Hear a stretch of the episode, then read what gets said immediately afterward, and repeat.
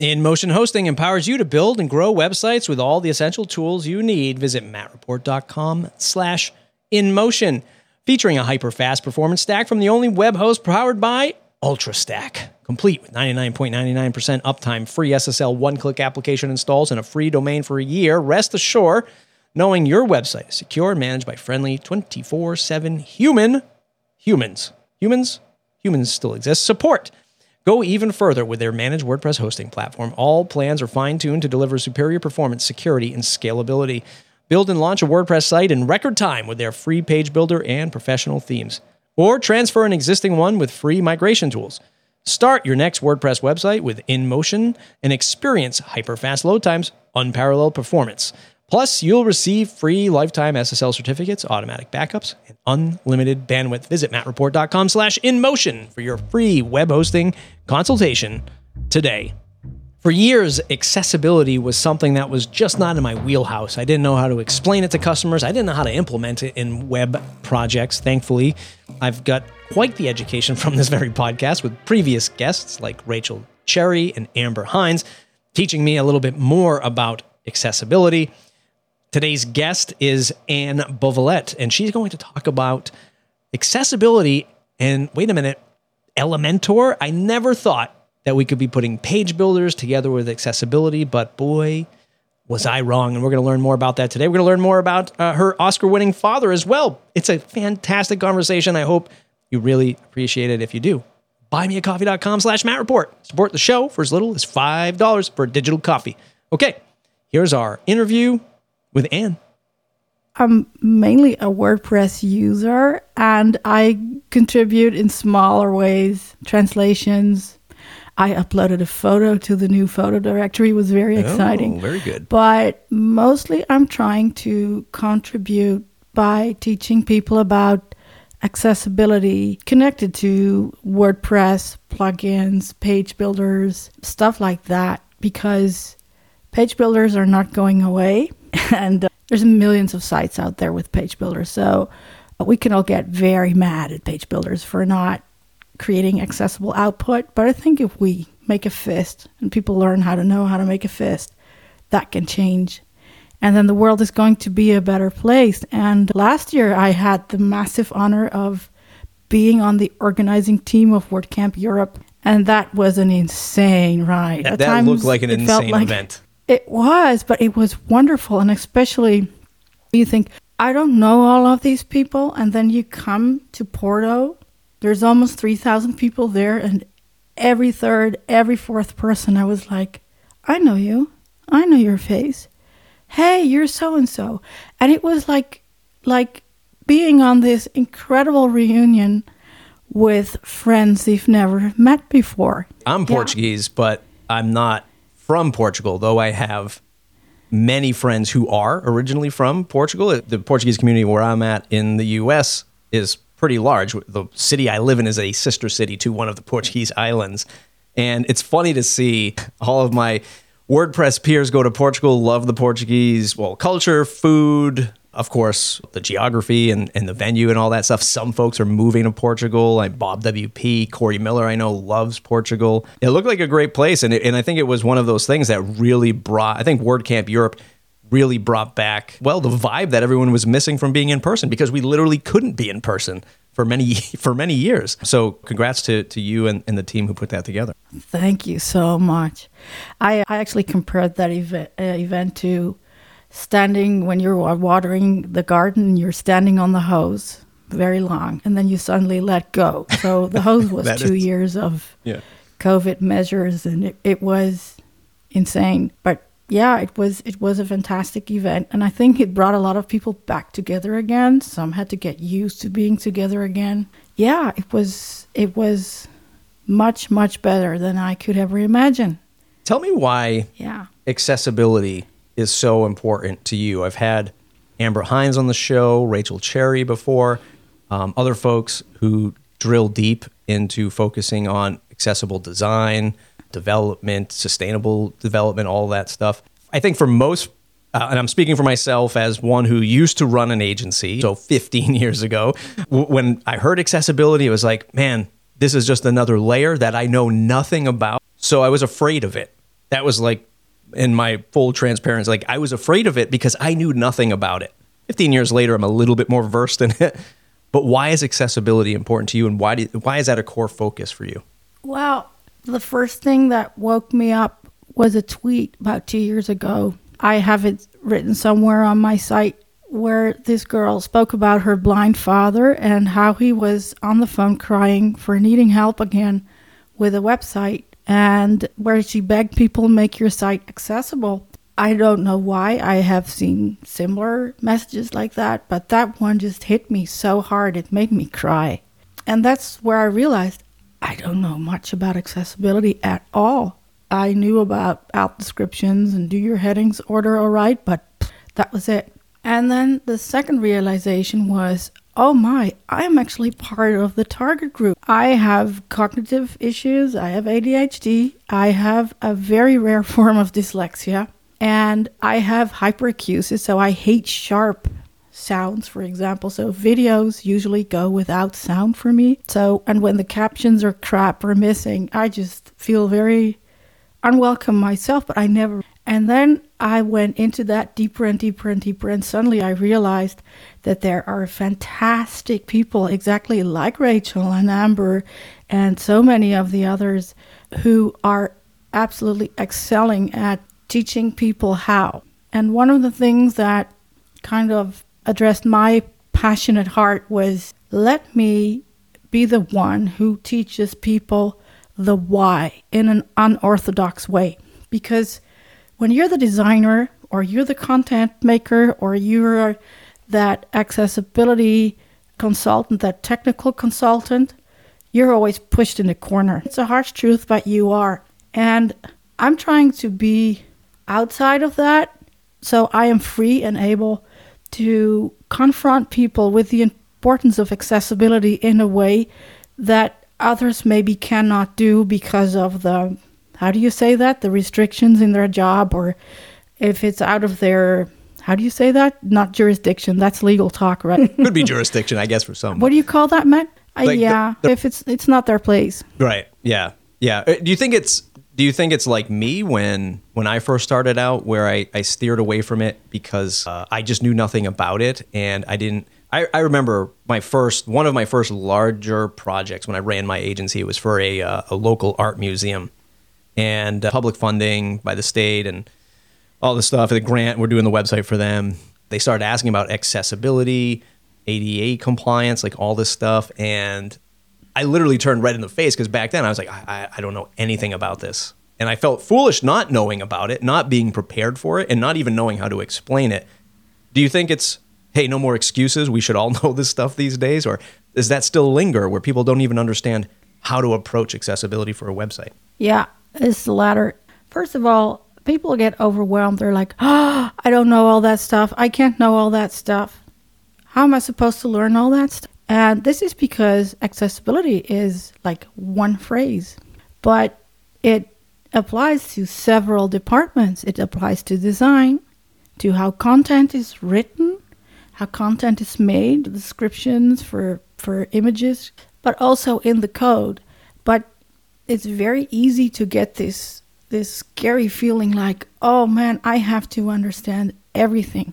And in Dutch, we have this expression, if I try to translate that freely, we say, what the farmer doesn't know, he won't eat. Okay? So this is already difficult in itself. And then you're talking to companies who know they have to be focused on accessibility in their online projects because the government forces them to, which is sad enough as it is, right? That the government has to force companies to do that. But there you are as a consultant, and they're going to ask you questions about everything. And you don't have to know everything. There has to be someone there who explains to a customer or a, a, a, an agency that you're working with that I'm going to tell you this is what it's all going to result to. And then I'm going to talk to the design department. I'm going to talk to the coding department, to the content department, to all parties involved. Even marketing is involved. Everybody is involved. And it needs to be split apart. And if that isn't made clear in the beginning, accessibility is incredibly scary. And another thing is, accessibility is always a work in progress, it never stops. Yeah, I, I remember And, Amber. that's one of the things. I remember Amber sort of, I've talked about this before, open up my eyes to it's not just screen readers, color blindness, it's usability in, in rare, like, in, in, I don't know what the professional term is, obviously, but in rare moments. So she used the example of think about having, I have three young, young boys. I remember my, my oldest now when he was super young, bad sleeper. Like one point, we thought he was like choking, so we're trying to call the doctor's office, and it's the middle of the night. I'm trying Oh, to wow. find the button on uh, on their website to to dial in. She used moments like that where it's not just it's not just the screen readers and maybe colorblind and colors and things like that that we maybe think about on the surface, but it's usability in all aspects for different contexts of using using the web or using a website. So there's a lot to explore and it is constantly evolving because probably your, your website is constantly evolving at the same time. that too and you're creating new posts you're creating new social media you create you keep creating and and uh, yeah an- another thing is people a lot of people in accessibility world and i'm sure i'm not making friends when i'm saying this but since i got into this on twitter on linkedin on there is also a lot of anger and aggression that i read about accessibility i wish that would stop because I understand the frustration.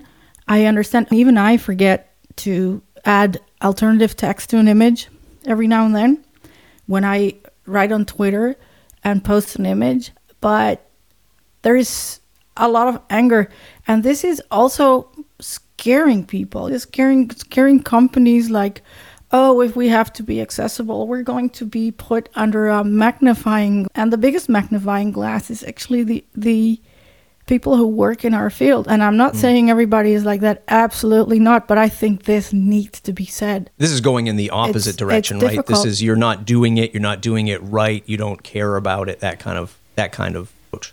Uh, Yeah, exactly. And I think this is also partially why I took the standpoint. I have a cornerstone piece on my site that says why I seem mainly seem to be on the cold side of accessibility because I use e-commerce as an argument. Because the sad thing in life is small changes happen through love and big changes happen through greed and capitalism. Hmm. And I don't I don't give a I'm not going to say something bad. I don't care if if for example accessible output from generally used open source software for example is going to be made going to be done correctly because people start to understand that they are actually missing out on customers or if it's done by the goodness of people's heart as long as it gets done. So that is where I come from. It gives me opposition sometimes because people say, yeah, yeah, you're only in it for the commercial stuff. And I'm actually not. But for me, the end justifies the means. Yeah. Let's take that world of accessibility standards, WordPress, and then layer on Elementor. I think for most people, they hear that and they go, oh my God, how do you do that? I'm interested to see or hear from you the intersection of accessibility and Elementor and and maybe the the headway you've made there with maybe even Elementor. Have you worked with the team and and explained to them from an accessibility angle how they can improve their product? I know improving their product is a hot topic these days, but accessibility in Elementor, explain that to me. Was that any kind of turbulence there? Any kind of feedback with the team that you've worked with before? I'm probably one of the most obnoxious fleas in their fur. Fleas in the fur. I've never heard that one, but I like it. Yeah, it's that's also a literal translation of a Dutch saying. Yeah, they are very much aware. They are like like so many. And one of the reasons why I chose to focus on Elementor is because I love that tool and there are I don't know, 12 million sites by now made with Elementor. 12 million. That's that's insane because it is it has become one of the go-to systems for what what you call no coders. I think you carry the responsibility to output accessible code at least. You can't be responsible for people using the wrong color contrast or or tiny fonts, but at least let the code be accessible. And so we're continuously in a dialogue about things where I where I talk to them. I'm part of the moderation team in the global Facebook community. It's it's a very lovely community, I have to say that. And there's also coming a lot of feedback from there and I try to channel that towards Elementor and the development team. It's not always easy, but on the other hand, they too have to deal with an incredible technical debt. And when I look at other page builders and Elementor, you can actually do pretty well with Elementor. My website was built with Elementor. And there will always be issues in any kind of, of software. But I think I've been able to create an accessible website with Elementor for my website. And I could have taken the easy road and just created my own flat, really safe design and my own code and everything. But no, I wanted to prove that you actually. And so that's why I'm sticking to them. And of course, I use other page builders, but I just love this one because it enables other people to create nice websites for themselves. The one thing I would see to love in Elementor, but that goes for almost every plugin in bigger plugin in WordPress, is I wish the backend were accessible. I wish I could hand Elementor over to friends of mine who have a much worse vision than I do, and mine's not fantastic, I can tell you that, and who can work with that and who can keyboard navigate that. It's something I dream of. And I'm sure it's going to happen. I hope the same thing is going to happen to other page builders, and I hope that Gutenberg is going to do a good job in that regard. And uh, yeah, a girl can dream, right? yes, we can. we can all dream. I remember when Gutenberg was alpha alpha phase, beta phase when it was coming. We all kind of knew it was coming. There was quite an a stance on on focusing on accessibility before it launched. Now, I don't know if it's worth rehashing that debate, but I'm curious, has it gotten better from from your view these days? Speaking strictly WordPress core Gutenberg, has it gotten better? I, I don't follow it closely, so I'm just curious if you've seen an improvement since ugh, what was that uh, four or five years I'm ago? Sorry, I haven't I haven't followed that either. Yeah, because that was one of the mistakes I made in the beginning. I was focusing here and there and everywhere. So I was walking around like an exploded guinea pig, testing and trying everything. So yeah. I, I, want to talk about the size, the sheer size of Elementor. And, and this is something I've never uh, understood. A tool that is quite affordable if you're an, an, agency or maybe even a freelancer doing WordPress building uh, uh, as a side gig. Ah, man, it, it comes under a lot of pressure. Maybe some of it is valid. Let's say accessibility, let's say major feature enhancements. I don't know. I see on Twitter people complaining about global styles or the lack thereof. Look how hard it is to develop WordPress. And now you have this tool that's layered on top. In my head, the challenge is double. Everybody calm down. You're I think for most of us, you're making a living using this tool. Is that fair? I'm not in Elementor. I'm not building and selling websites anymore like should everybody relax on Elementor a little bit? I can't see um, you, but I can imagine on, the look on your there? face. Yeah. Yeah, of course this is a hot topic. A very hot topic. So, I'm just going to share my my personal point of view. I do not work for Elementor. I'm a volunteer within a lovely team of moderators and online meetup leaders and stuff. I think they have to deal with an incredible, sickening amount of backwards compatibility how do you say that? Not problems, issues. Mm-hmm. I mean, it's, and of course, it's very easy for other page builders. I think this is coming up because other page builders who do not have this incredible technical debt from five or six years of coding, they can easily develop a lightweight system that does something similar. But I think for the fact that they are running on literally, I don't know, between I think it's between 12 and 13 million sites. I'm not sure. I don't have the exact numbers. I know it's way more than 10 million websites. The fact that they manage to still make progress without breaking millions of websites, admirable. And I know there's a lot of anger from the community because they are very community driven. It's it's it's it's one of the words they take in their mouths a lot. And the community is now going into riots over updates, for example, that don't work well. Interesting enough is that my sites rarely break on updates, but I don't use a lot of third party add ons. And I think this is where a lot of pain is for users. They use third party add ons. And it's like we used to have this commercial for DHL, the, um, the delivery service, transportation company, delivery service. They had this commercial where they said, we will do what you promise. And said said right? everyone, but no one delivered. But yeah, exactly. And and it's it's like it's like being Microsoft. Microsoft had the same problem for years where they had to preserve backwards compatibility uh, for software they didn't write, right. you know, from other. So the same things is same thing is with the add-ons, and there is. I'm I'm I'm a bit torn sometimes because I am very fond of the people within this company, and sometimes people forget we're all human. We're all human, and we all try our best.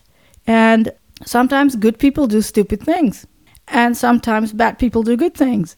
You know, a, there's a so, balance.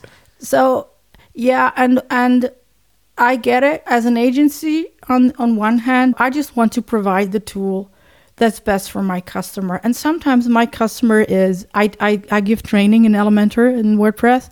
Sometimes my customer is this really happy marketing agency who are so happy that they do not have to hire I don't know what kind of people to create very simple one pagers. Elementor enables them to do that really. So for them, it's absolutely great. And of course, the developer part of the community is less happy because we know how much dynamic capabilities WordPress has. And we want that to use those capabilities within Elementor. And right now, for many of those, we depend on third party add ons. And that's, this is where the party begins, right? When the third party add-ons do not update their stuff and and in spite of people within Elementor telling them, "Hey guys, check it out. We're going into beta. We're going into beta. Go check. Go check. Go check." Something goes wrong, and none of the none of the uh, how do you say that configurations are the same. Mm. It's incredibly difficult. So, yeah, I think the fuzz right now is about 3.7 update blowing up in some people's faces. And that's hard. Yeah. That's difficult and I'm I feel really sorry that this is happening and I get the frustration and and it comes on top of people wanting all kinds of dynamic stuff. This just I just wish Elementor was a bit more talkative to the audience.